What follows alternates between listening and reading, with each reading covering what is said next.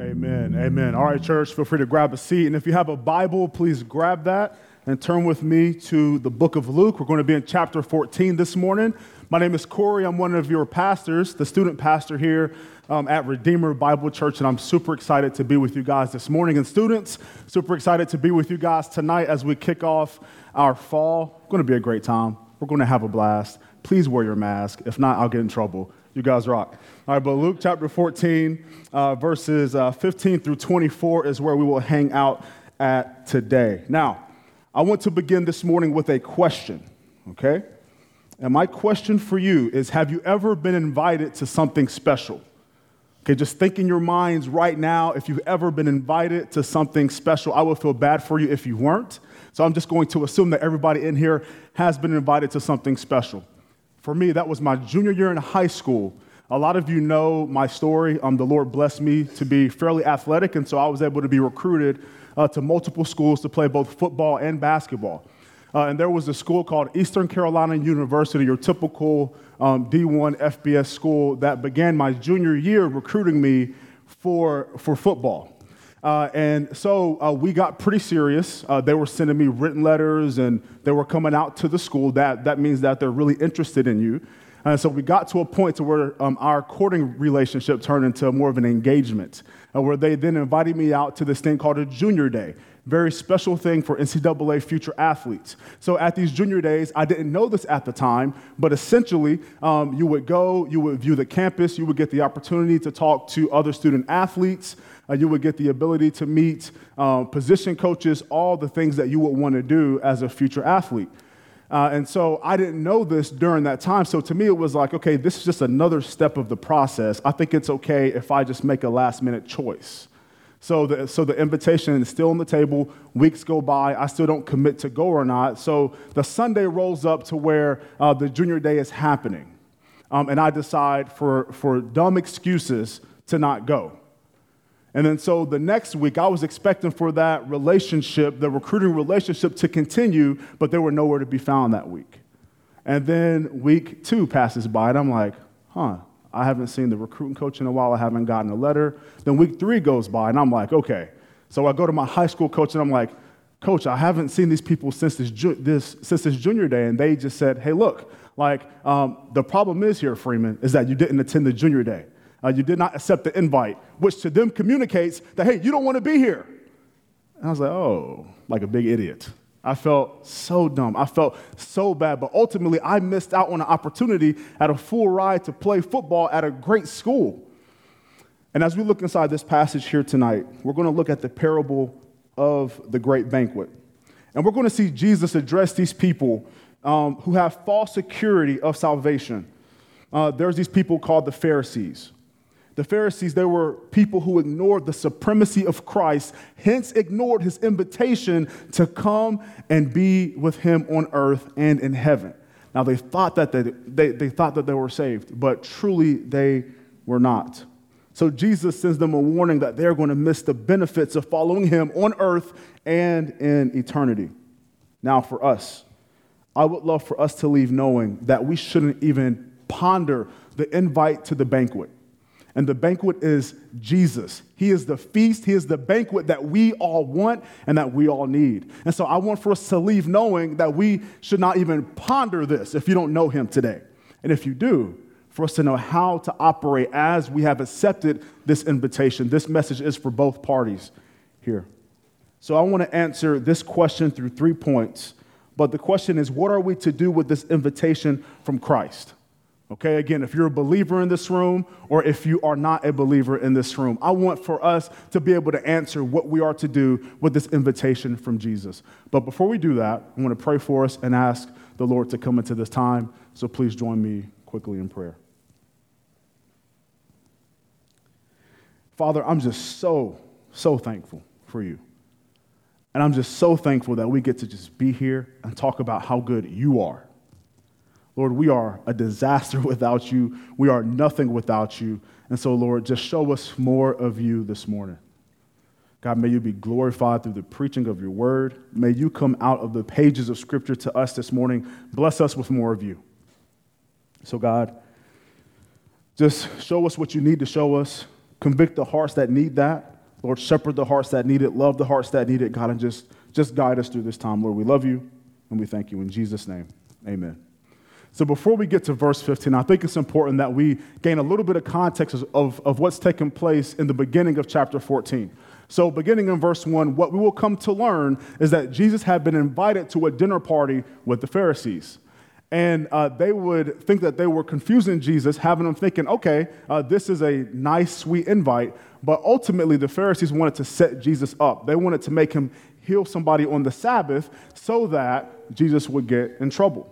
But all this led to was Jesus calling them out for the sin and their lives and so many other issues that they have. Now we find ourselves in verse 12 that will set us up to our parable. Jesus calling them out again lovingly. Look at verse 12 with me.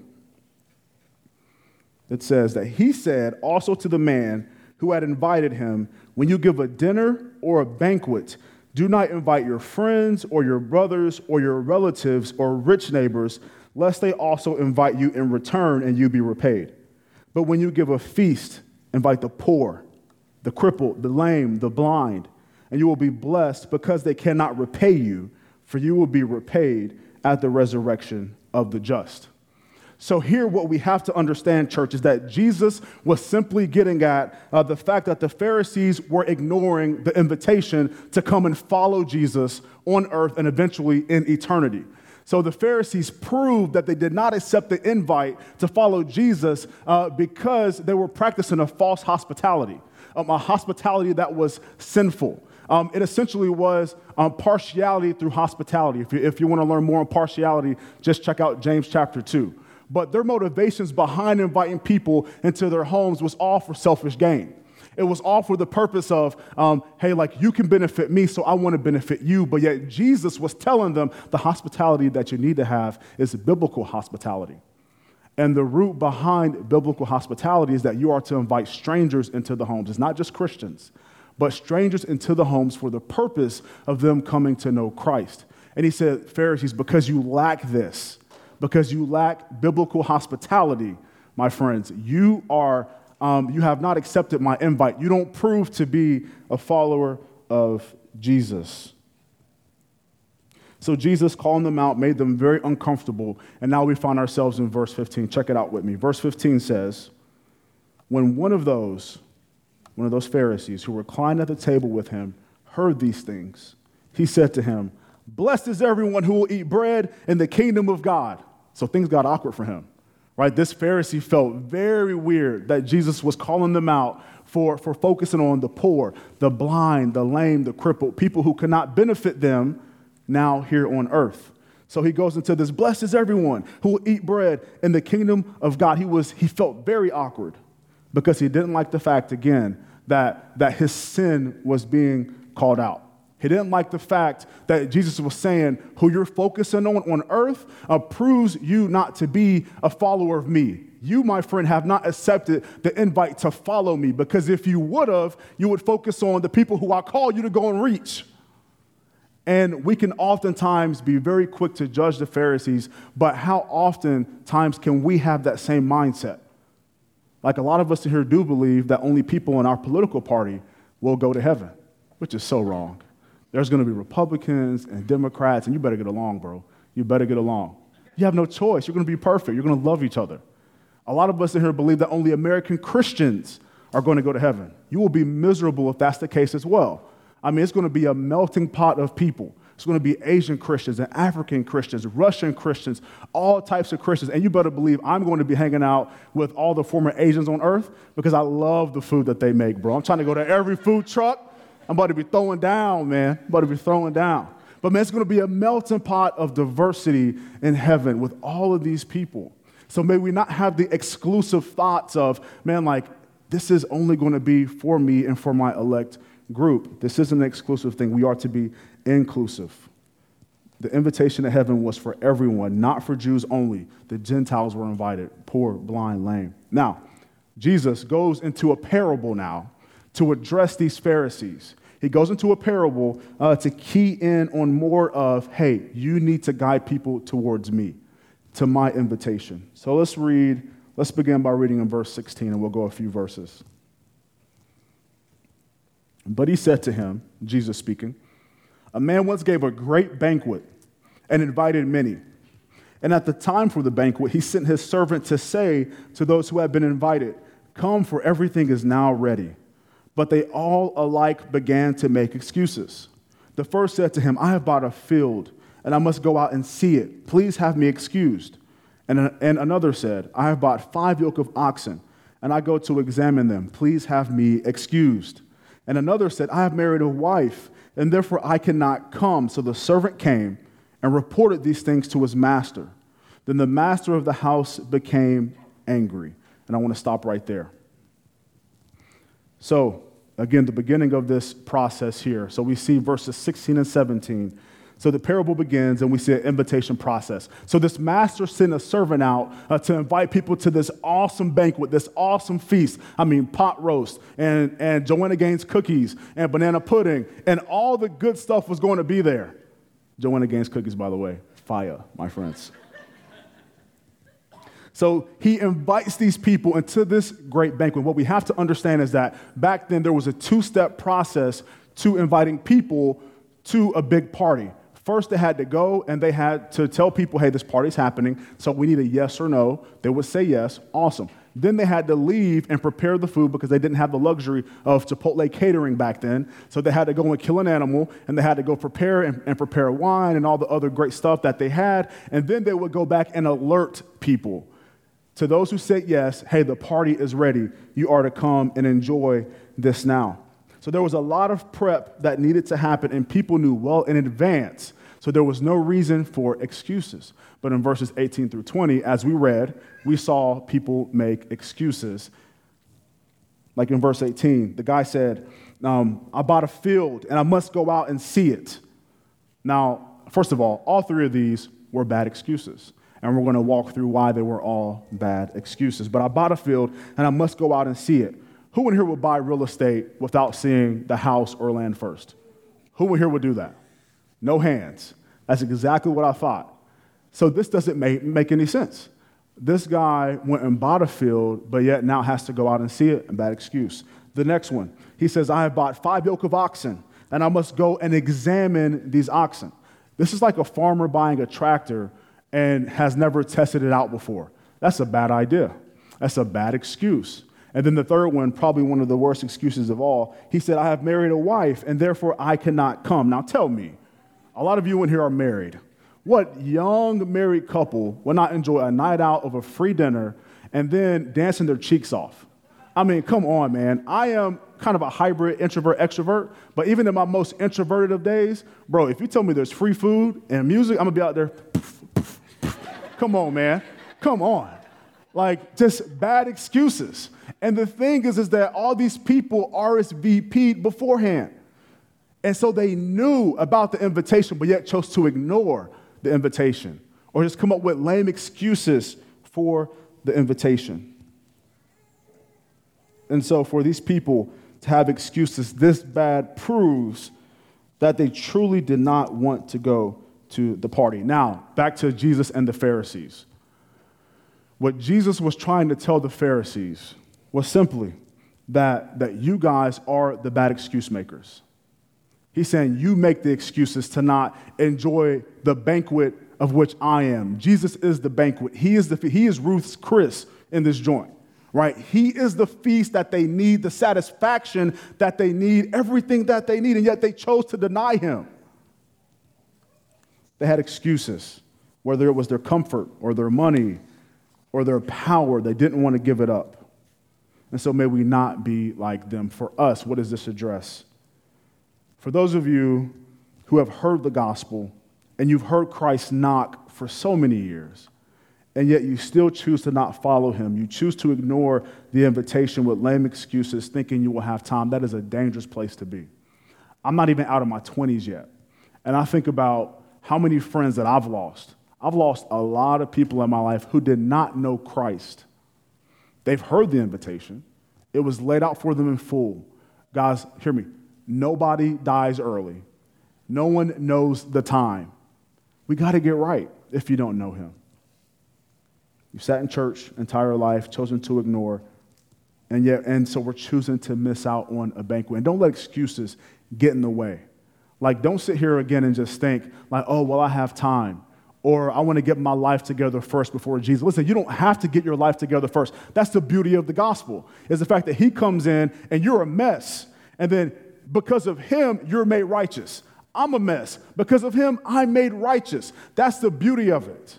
And so may we put that stuff behind and may we focus on him. Receive the invitation. There's no valid excuse, which is my first point here this morning, and that is there is no valid, ex- no valid excuse to ignoring the invitation to Christ.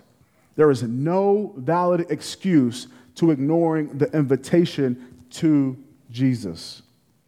Again, just the beauty of the gospel. Christ is in heaven, enjoying himself, pearly gates, streets of gold, perfect California weather, right? Enjoying life, and chose to come down to be the atonement of sin for us so that the sin that even you were indulging in this weekend, He forgave you for that because of Him. Not because of you, because of Him. You don't have to get anything together first. Jesus is saying to you, hey, because of me, you have no excuse. You need to accept my invitation because I'm so much better than anything else that you could ever experience. No bad excuses. I had the privilege a couple weeks back to officiate um, a wedding of, of a friend of mine and my wife's. And, you know, when I think about what if I came to her the day of her wedding and I said, hey, I will be there, but I, but I chose to not show up on her wedding day? Bro, she would kill me. That bride would give me the work. And, and you know, just, and it doesn't matter what excuse I make. Oh, my dog is sick. Or, or oh, I'm trying to get, I'm trying to get my marriage together first before I marry you. That's foolishness.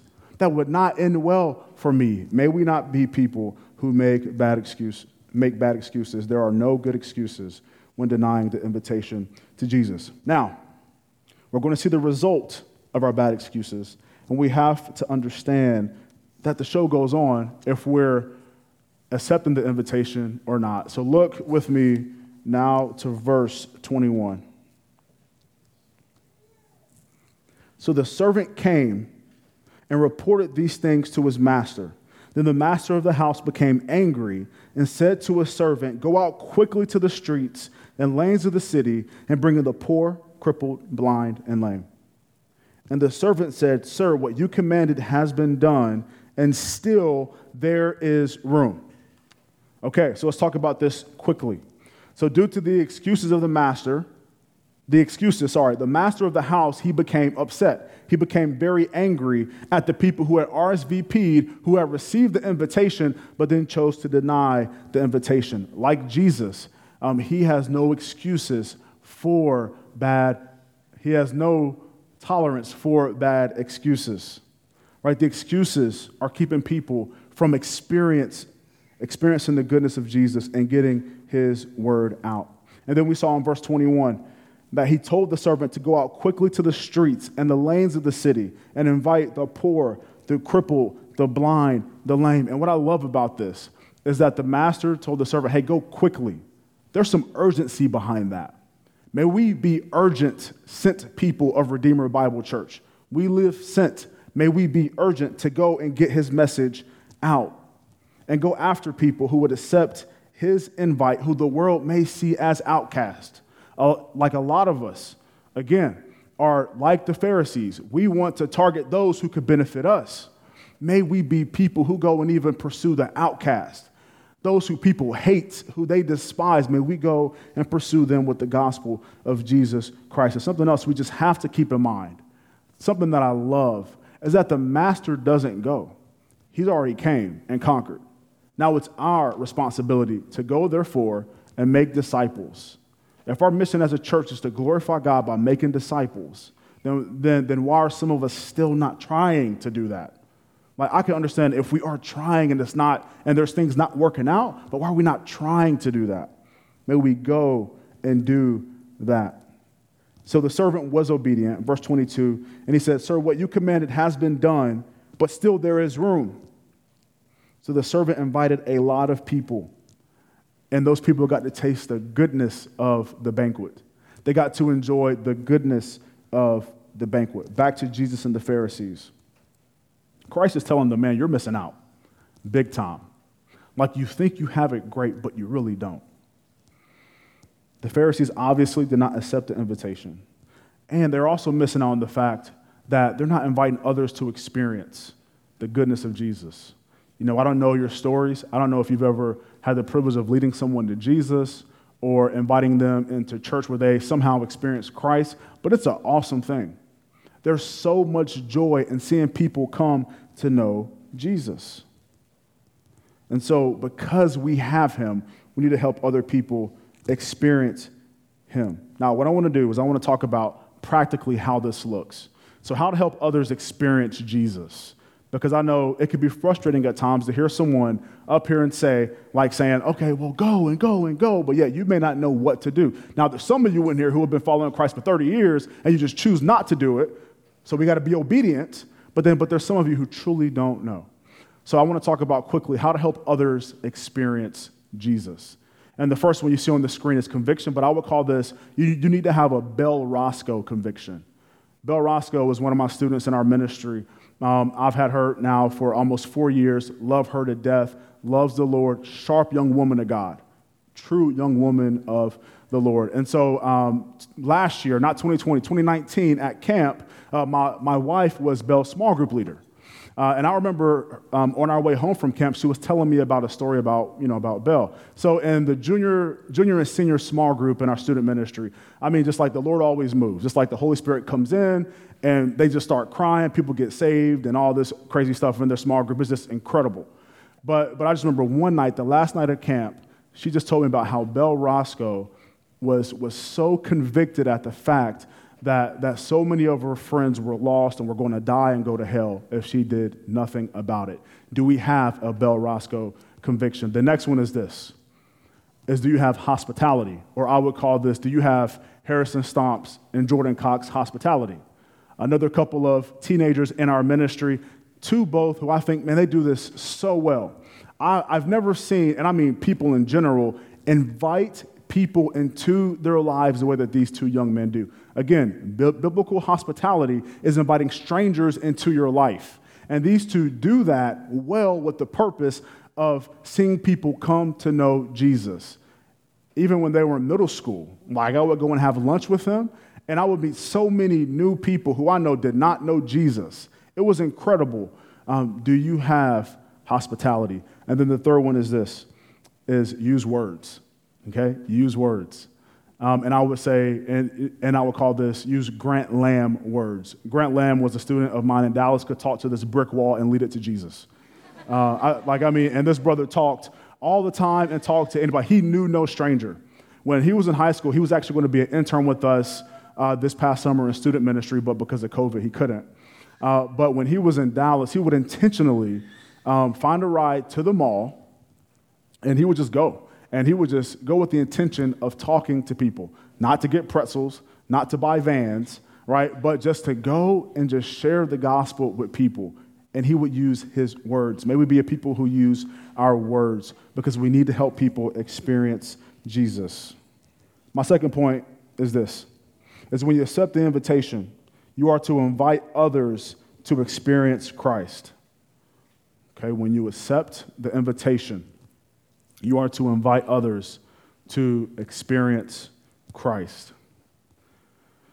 Okay, who in here has ever played this game before? Let's go. All the young folk, if you haven't, you're missing out on life. You're, this is a game that's called Exploding Kittens, and, and it's even awesome because even the box plays music. You hear that? Hey, let's go. I love this. I love it. Man, this game changed my life. The first time that I experienced it, I, um, I was over at Pastor DJ's house. My wife and I, we went over there and had a little game night. And little did he know that he created an exploding kittens addict. Okay? I was obsessed with this game that every chance I got the opportunity to play it, I was playing it. Um, you'll see here this next photo. My mom flew up from North Carolina, uh, and there's my wife. And my wife's trying to help her beat me. She's tripping, bro. She's trying to help her beat me. And you know what? This, this is actually a screenshot of a video right before she blew up. I blew up my mom. Thug life. Let's go. the, the next photo is yours truly. We had Grant and Melissa over for dinner, and that is a photo of Grant blowing up and exploding kittens. Grant, you are so welcome, my friend. And then this next one um, is us at student ministry. So, game nights, parents, please don't be fooled. When we have game nights, it's for the purpose of me being able to play Exploding Kittens, all selfishness, and I will not repent of that. I love I love getting any opportunity that I can to play games and play Exploding Kittens. And this is Jacob Newland depressed because he was about to get that work too, bro. He was about to get that work. Man, but but again, like I experienced this. I experienced this game and I love this game so much to the fact where I could not help but share it. Man, even we, we took a mission trip to uh, Denver last summer and we were playing it on the plane. Like all of us students distracting everybody. People weren't sleeping because we were, oh my gosh, you blew up. I mean, it was obnoxious. But, but we, we couldn't help ourselves because we experienced it. We wanted for people to just enjoy this game the way that we did. When we experience the invitation of Christ, we can't help but spread it. Now, as we close out this passage, we're going to hear instructions on how we are to help people experience Christ a little bit more as we look in the text. So look at verse 23 with me as we close out this text. And the master said to the servant, Go out to the highways and hedges and compel people to come in, that my house may be filled. For I tell you, none of those men who are invited shall taste my banquet. So he said, Go outside the city and compel. So I love this word compel because typically in scripture it would have, um, you know, a negative focus. But all this is saying is uh, for you to earnestly persuade people, earnestly per- persuade people to Jesus because uh, the master wanted people to come into his house to enjoy him and his hospitality, and he wanted um, to enjoy them. He wanted them to enjoy him. Jesus wants the same thing. And the thing that's crazy that he's going to have his house full no matter who it is and no matter who comes in, it's going to be full. May we be a part of that. But then he also says about the people in verse 24 none of those men who are invited shall taste my banquet because they didn't accept the invitation and they were the excuse makers. And obviously, this is talking about the Pharisees. And the crazy thing is, is that they were the most godly looking, most religious people in the room, but yet hearts wicked. May that not be us. Accountability is so important so that we don't turn out like that. I thank God for my accountability partners um, who ask me the hard questions, who rip me apart when I need it, who can be blunt and honest with me. May we not be people who go without that so that we don't look like whitewashed tombs. Because these Pharisees were not to experience Jesus and all that he was worth. Now, for us, we are to compel people to Christ no matter who they are. Because again, he is the feast that will bring them so much joy. And there's, again, great enjoyment in seeing people's eyes open to the goodness of the feast of Jesus, especially those who we don't feel comfortable to interact with. So maybe for some of you, that's you going out to gang neighborhoods um, and ministering the gospel there. For some of you, you need to target people who may hate you. What a great story. This man hated me, but then I led him to Jesus. Boom. I mean, that's a great story. Maybe for some of you, it is your neighbor, just to go and target your neighbor who needs help. Our third thing that's already on the screen it says, Our job is to compel people to Jesus no matter who they are. Okay, our job is to compel people to Jesus no matter who they are. My best friend, the best man in my wedding, his name is Aaron Dow. He is basically Jason Bourne in real life, literally, like just a stud of a man. This guy came to give his life to Christ when he was, I think, a freshman or sophomore in college. And this brother, trust me, had a rough upbringing, could have had every excuse to hate everyone in his life. I mean, people talked bad about him, people just hate him for like for no reason. But then he came to Jesus, and his heart to want to see those people who hated him uh, come to Christ was so beautiful. I mean, he had family members, immediate family, who were train wrecks, who he had excuses to hate, but yet his heart was to see them come to know Jesus. We have friends in college who would literally talk bad about him in front of his face, and his heart was to, was to love them to Jesus. May we compel people like Aaron, no matter who they are, no matter what they look like, how they smell, no, just, it doesn't matter. May we compel people to this. So, now I want to give you um, our main point, which answers our question from, from the beginning. The question was, what are we to do with this invitation from Christ? And that is this that we are to fully receive and joyfully share the invitation of Jesus. If you're a Christian in the room, joyfully share. If you may not be a follower of Christ, fully receive him. If you've been on the fence, fully receive and walk with him and enjoy him. Enjoy him because he gave you an invitation. And there's no life better than walking with him. And if you don't know him today, listen, like, we don't need you to walk an aisle and pray a prayer. But in your heart, in your heart, man, just, just ask the Lord for forgiveness, trust in him, believe him as Lord, and you're saved. He can be the Lord of your life. And then just walk with him. And if you want to talk about how to do that, I would love to talk to you about that. That's why we're here. But man, but fully receive and joyfully share the invitation of Christ. Redeemer, thankful for you guys. I'm thankful for a church who loves Jesus and his word. You are loved, you are sent. If you can, please um, exit and congregate out the door um, so that we can get this place clean for next service. You are loved, you are sent. Have a great week.